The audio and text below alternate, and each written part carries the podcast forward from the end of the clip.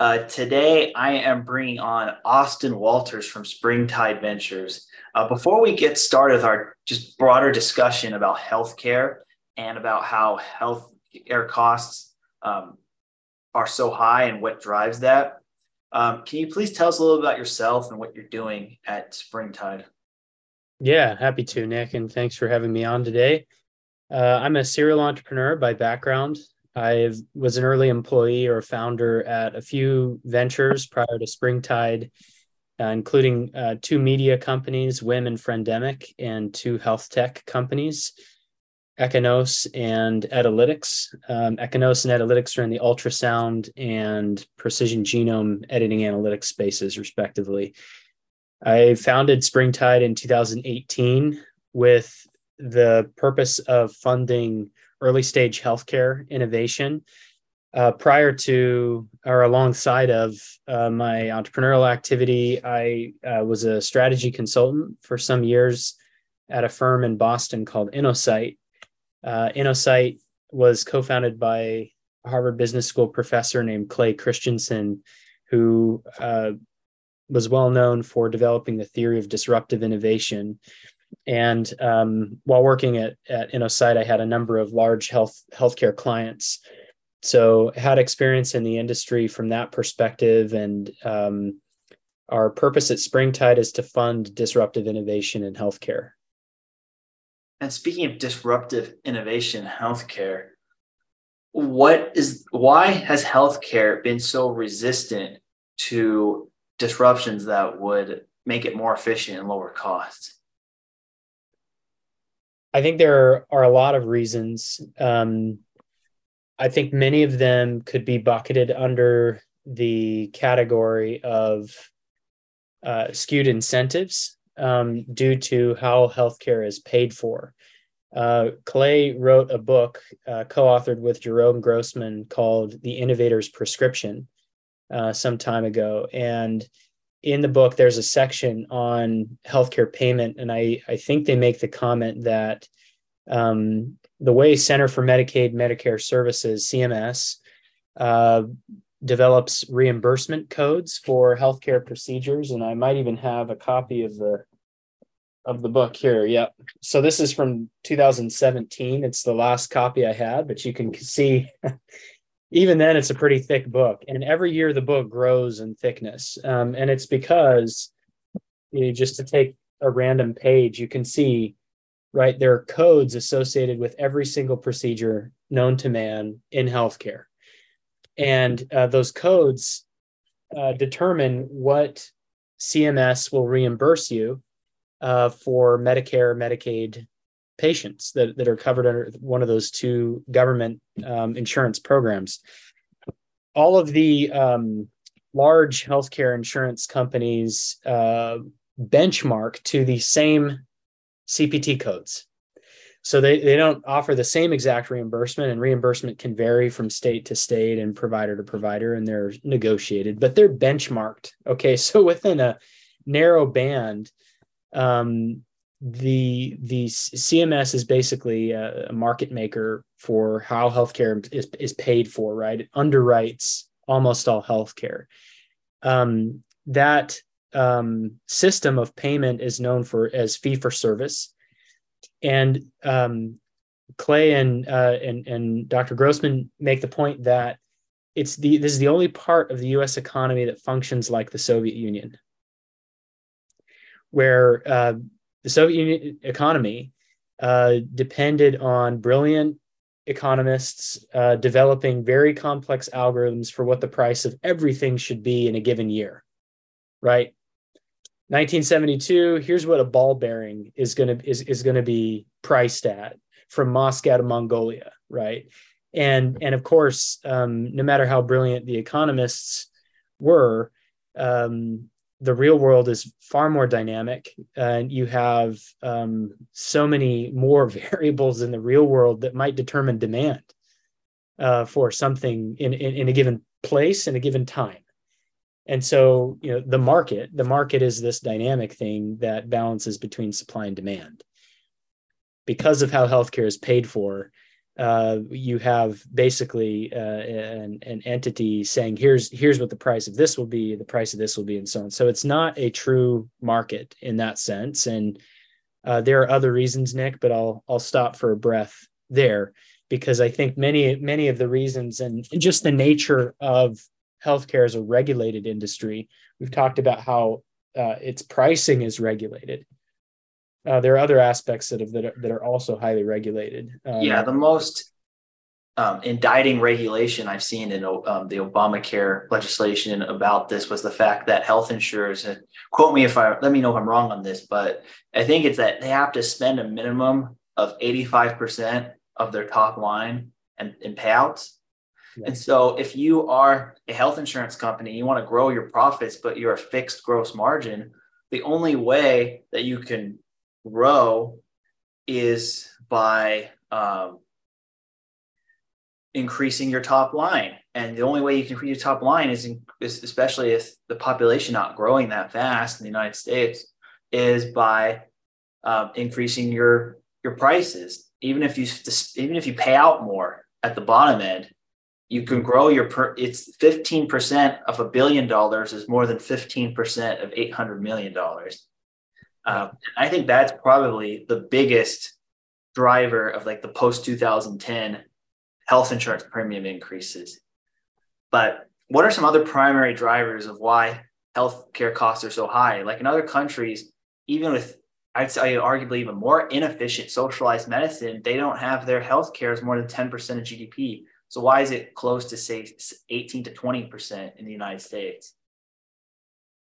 Yeah, again, very very complex problem. I've I, I believe the fastest growing branch of economics is healthcare economics, and and has been for you know a decade or so.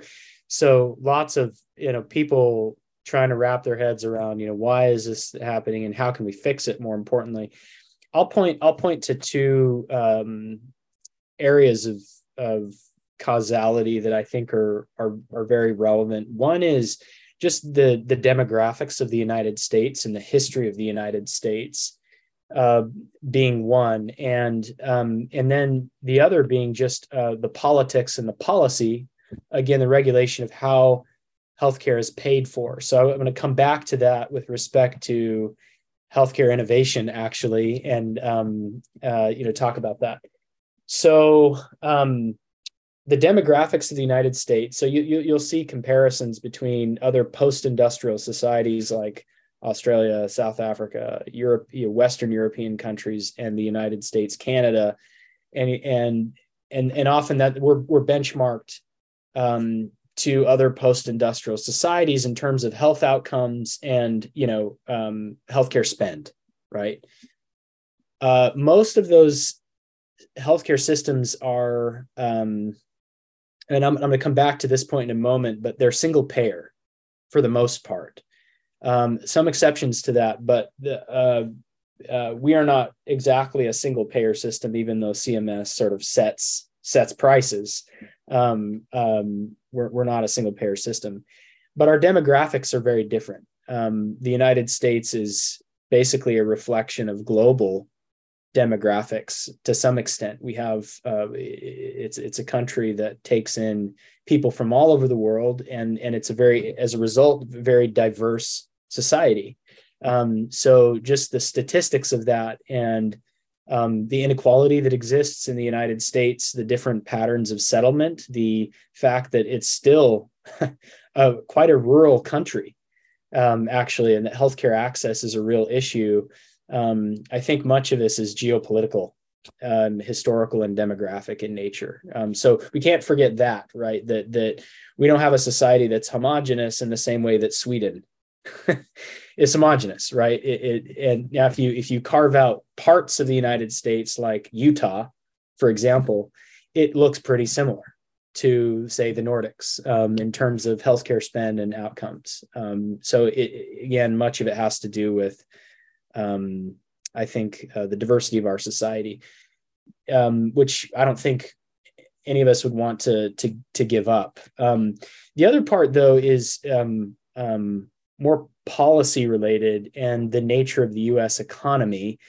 Um, and there are trade-offs with this, right? So broadly characterizing the US healthcare system as still being somewhat market-based, even though we have this kind of state underwritten payment system versus socialized medicine um, systems like most European countries, where you have a single payer.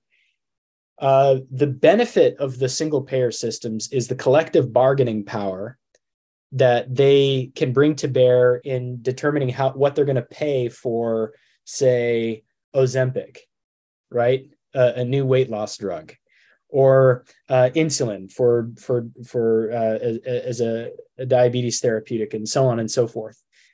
Uh, prices that are paid for drugs and devices and procedures in single payer socialized medicine systems are orders of magnitude less than what we pay for in the United States. It has to do with the collective bargaining power. It also has to do with the, you know, the fact that in the United States, we have chosen to um, uh, support and uh, reward innovation. Uh, it's not always inexpensive to do that. Uh, we have a, an economy that um, is incredibly productive of innovation, which is great, creates jobs, uh, particularly in innovation. Um, um, uh, call it uh, hotbeds of, of innovation sub economies within the United States. So places like Boston, the Bay Area, right, and many other regions of the United States um, there, there's really no no other place in the world quite like the United States. Now, um, the trade-off is though that um, we are effectively subsidizing healthcare innovation for the rest of the world by choosing to you know by by paying uh, the makers of the of, of, these new weight loss medications um, in the way that, that that we are paying them and um, a lot of that goes back to these reimbursement codes, um, and um, much of this is is politicized. Actually, it's not it's not objective. It's it's um, um, a, a, fair bit of it is the result of lobbying and um, influence and and and pork uh, legislation and so on and so forth. So um, in politics, as you as you know, there there's a ratchet effect, right? It's much easier to kind of move things in one direction, uh, which is the direction of benefit, and much more difficult to kind of reverse that. Um, so, uh, I think because of our system, uh, we produce an incredible amount of innovation. The globe benefits from this in very significant ways.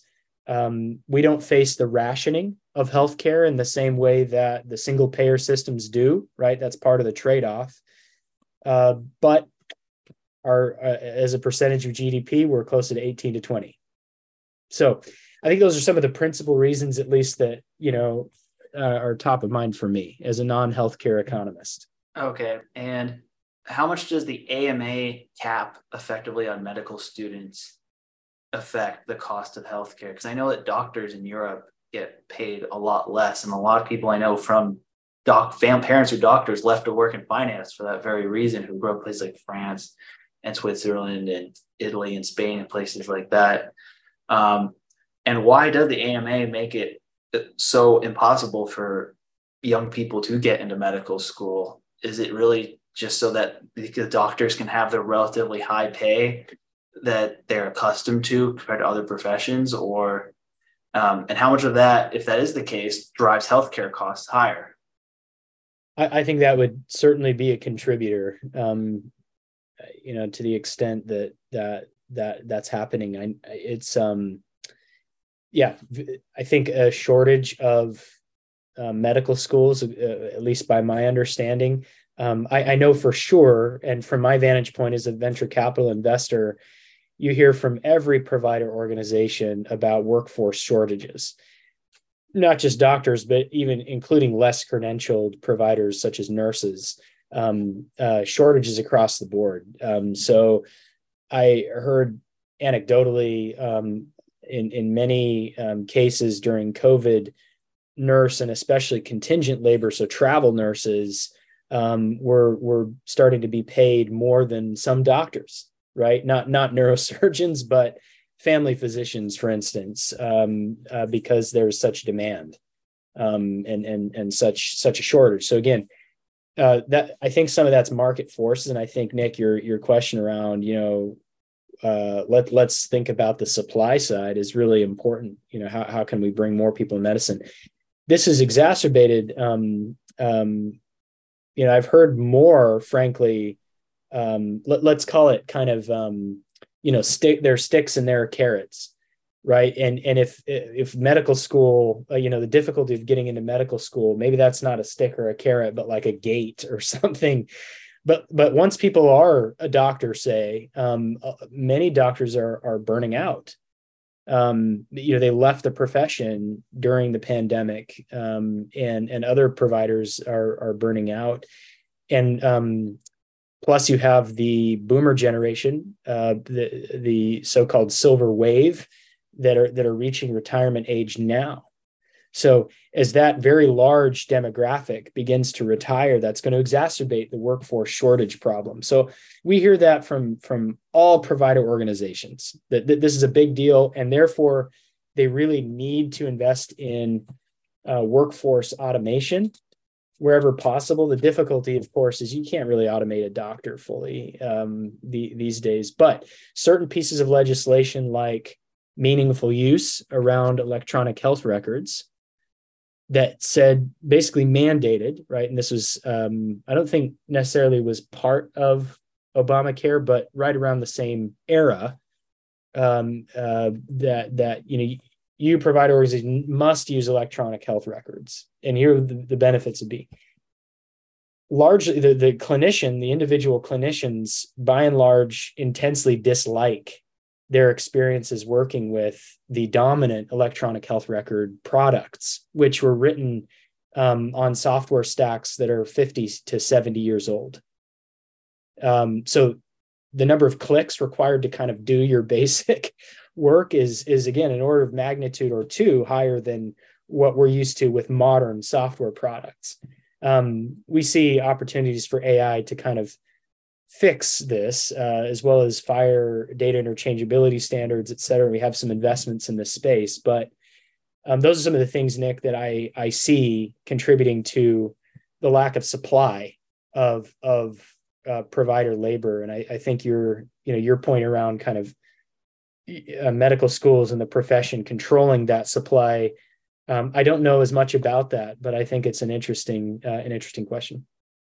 And then with the rest of the world apparently subsidizing the U.S. and maybe I think Switzerland and other countries a net positive creator in um, healthcare innovation.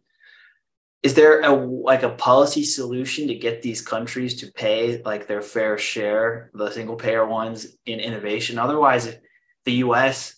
went single payer, would we just basically have an effective cap on health spans because nobody would bother to put in the financing to develop any new sort of innovations in medicine? So that, you know, admittedly, this is another area that I I think it's a fascinating question. I don't know enough about it. One one would assume so clearly in the US there's um, a, a wonderful chemistry that's productive of innovation of all kinds, um, not just in healthcare, but um, you know across the board. The number of startups that are founded, the number of unicorns that kind of come into existence. There, there's there's no economy quite like it, and um, the and so a part of it is the generous uh, subsidization, if you will, uh, due to how healthcare is paid for and um, new drugs and devices. The the incentives to develop them are are very rich um, it's true that even European, um, for example, uh, device and drug makers um, often really their their end game is to get into the U.S. market, right? they they want that that FDA uh, approval or clearance um, to to to really um, uh, make the kind of money that they hope to make. So, um, I think that said, um, if you were to look at it on a per capita basis um, you know what what is the actual statistical difference between uh, you know a single payer system like you know a sophisticated um, economy like like the UK Switzerland, Germany, France. If you if you if you if you took a look at those countries as uh, on a per capita basis, what what's the innovation impact, if you will, of of, of a single payer approach to to the U.S. system? And I've I've uh, I haven't done um, enough research on this to know, uh, but uh, one one would assume the U.S. would still be ahead because of the way we subsidize this. But I've heard people claim that that's not the case. I just came back from Switzerland last week um, and um, met with a couple of pharma companies there. Of course, pharma is one of Switzerland's um, key economies, um, and uh, you have um, a, a, number of, of, great great companies, uh, large pharma companies out of Switzerland.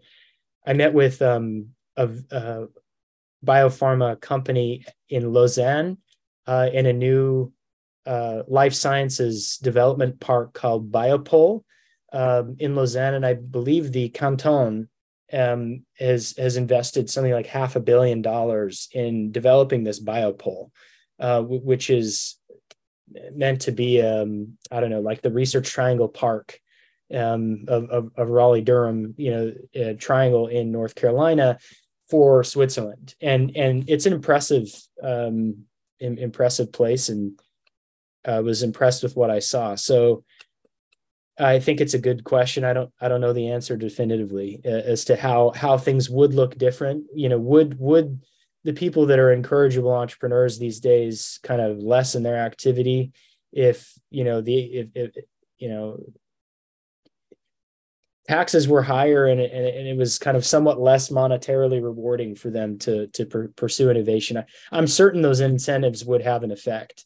Um, you know, the magnitude of that hard hard to say for me. so yeah, the next question I have in terms of drivers of the healthcare cost spread is how much does the fact that the U.S. has a materially higher obesity rate than most other developed nations, with the exceptions being I think Canada the UK and some of the Gulf states and Mexico have similar levels of obesity to the US. But the how's that impacted like the cost spread? Because I think that's a big driver of the US having a much larger population, but also a much larger obese population. Yeah. Yeah, I know. I th- I think I think that's a, a good point. I do know that uh, the the big chronic conditions, diabetes, heart disease, cancer, um, uh, COPD, um, drive, uh, and and complications related there too, uh, drive something like 70, 80% of healthcare spend. So, uh, so um, certainly lifestyle factors are, play a, an enormous role in each of those chronic conditions. Um, with diabetes, you have uh, type 1 which is congenital and type 2 which is uh, late late onset and often um, avoidable or reversible uh, depending on lifestyle choices um, i think the statistics around type 2 diabetes uh, are about 30 americans have been diagnosed with type 2 diabetes but i think that the estimates are upwards of 60 million uh, might have um, um, diabetes or pre-diabetes. So I think it's another another 30 million on top of that might have pre-diabetes. Um, so the again the cost burden, the U.S. has what over just over 300 million uh, people. So 340 to be exact. Yeah, 340. So that's a significant part of the population that um, that's a that's a risk for that. And uh, no, I think that's a major driver. And if and I think an interesting comparison uh, like would, if would, America had the same overall health as like Colorado, which I think is the only state whose obesity rate is under 40% or under 30%. Um, if America overall was healthy as Colorado, would we have a similar percentage of healthcare spend to GDP as European countries do? Well, I don't think that health is the only driver, as we've discussed, right? Yeah. Um, I think it's multifactorial. The but I think that certainly that would help lower costs for sure. yeah. And then um, the other component is this, this is similar fields such as education and just government bureaucracies in general, which and which are and and and other industries that are heavily regulated or have quasi like governmental controls on them, they tend to have the most inefficient labor forces compared to other industries that like such as software and technology, which have relatively lean workforces. Is the healthcare industry and education industry and a lot of these other semi-protected industries essentially the role in society is to be job middle class job providers like if you look at say like a rust belt city like syracuse new york or columbus ohio or something like that where a lot of their factories were gone those jobs essentially like you look at the biggest employers in all of these rust belt cities now they're health care facilities such as hospitals and distribution centers and things related to providing care so is healthcare essentially the reason why is inefficient? Is it it's intentionally so to be a jobs program for people who otherwise they wouldn't have a demand for in, in a more free market economy, or am I a little bit conspiratorial here?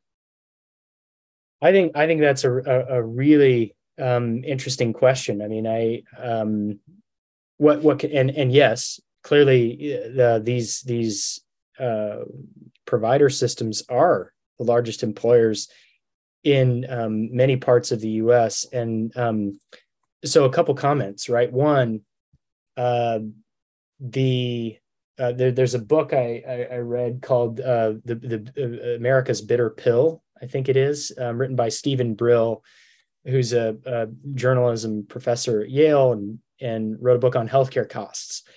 And one of the things that um, I recall from that book is he he looked at um, the status of most hospital systems or health systems as being nonprofits.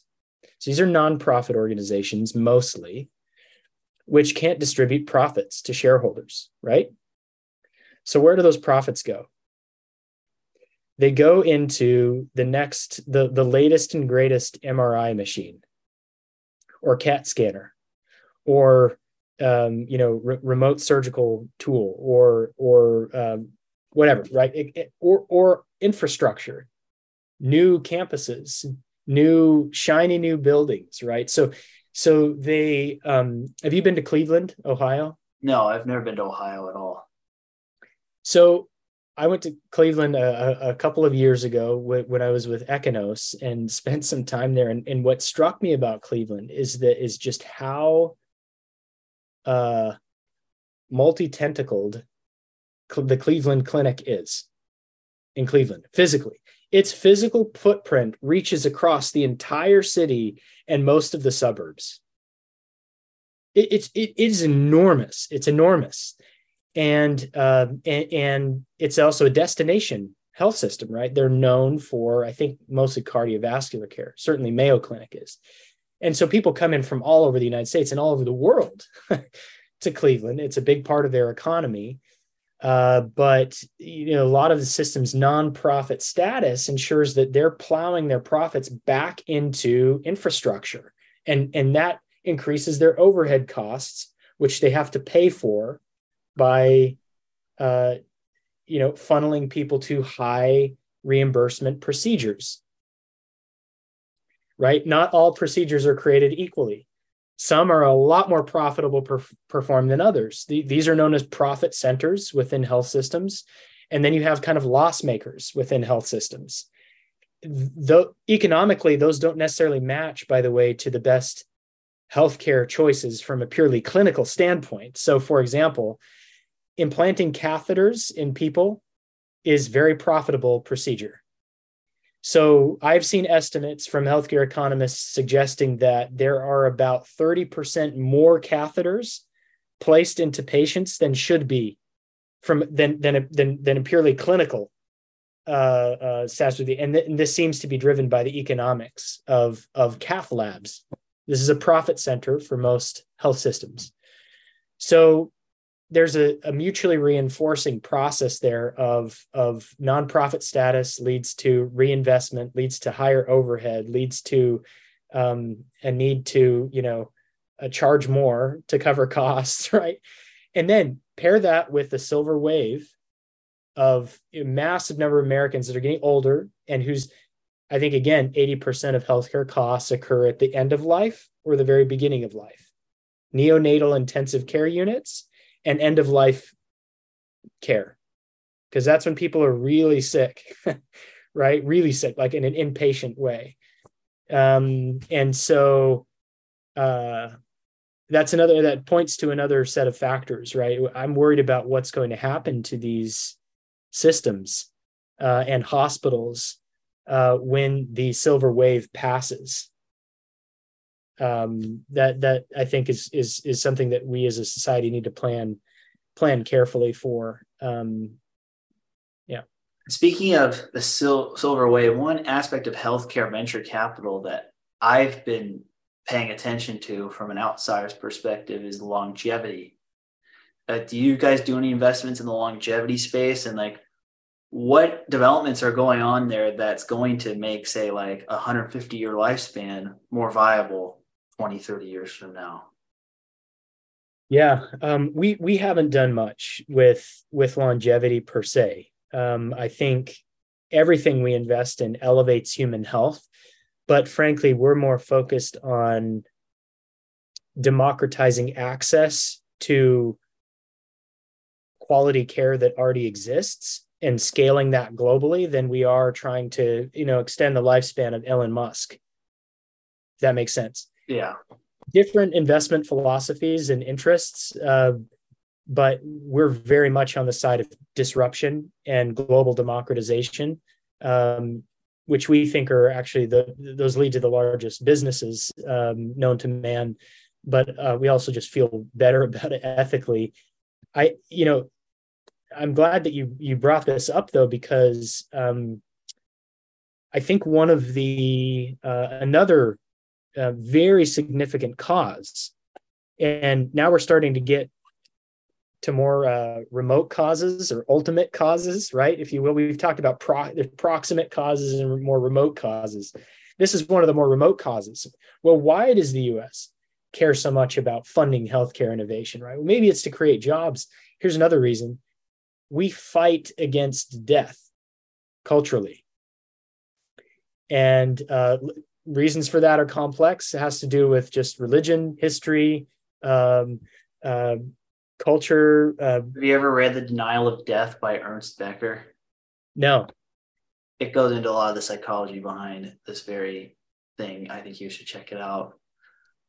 I'd love to read it. Um, Atul Gawande, a, a, a, popular physician, author, and thinker, wrote a book called "When Breath Becomes Air," um, kind of dealing with this issue. He, you know, comes. Uh, I think his family history is uh, uh, uh, from India, um, and and there and in many other parts of the world, there's a different relationship to death uh, culturally. There's more more of an acceptance of of death, and and again I, th- I see trade offs here, right? So our Western fight against death has resulted in tremendous technological advancement, right? And and and the the, the extension of human life already. It's a remark remarkable achievements. But at a certain point, you you have this end of life situations, right, where somebody's on life support. I mean, they're just we're just bleeding them dry financially. And if not them, then society, because it's taxpayer dollars, right? And the quality of life is gone. Like, but there's just still this fight. And um, you have situations like that that just aren't probably the best that that one could imagine for that person or their family or society. Um, and uh, so you know th- these are th- these are complex issues and i think as we try and grapple with uh, healthcare spend and the silver wave um, these are these are some issues that we're going to have to work through as a society and i suspect that we're going to kind of shift our values are going to shift. We're going to continue learning from folks like atul gawande um, uh, to you know uh, with respect to our spiritual relationship with death right? Um, and how that how that feeds into uh, how we structure our society because policy is always just a reflection of values right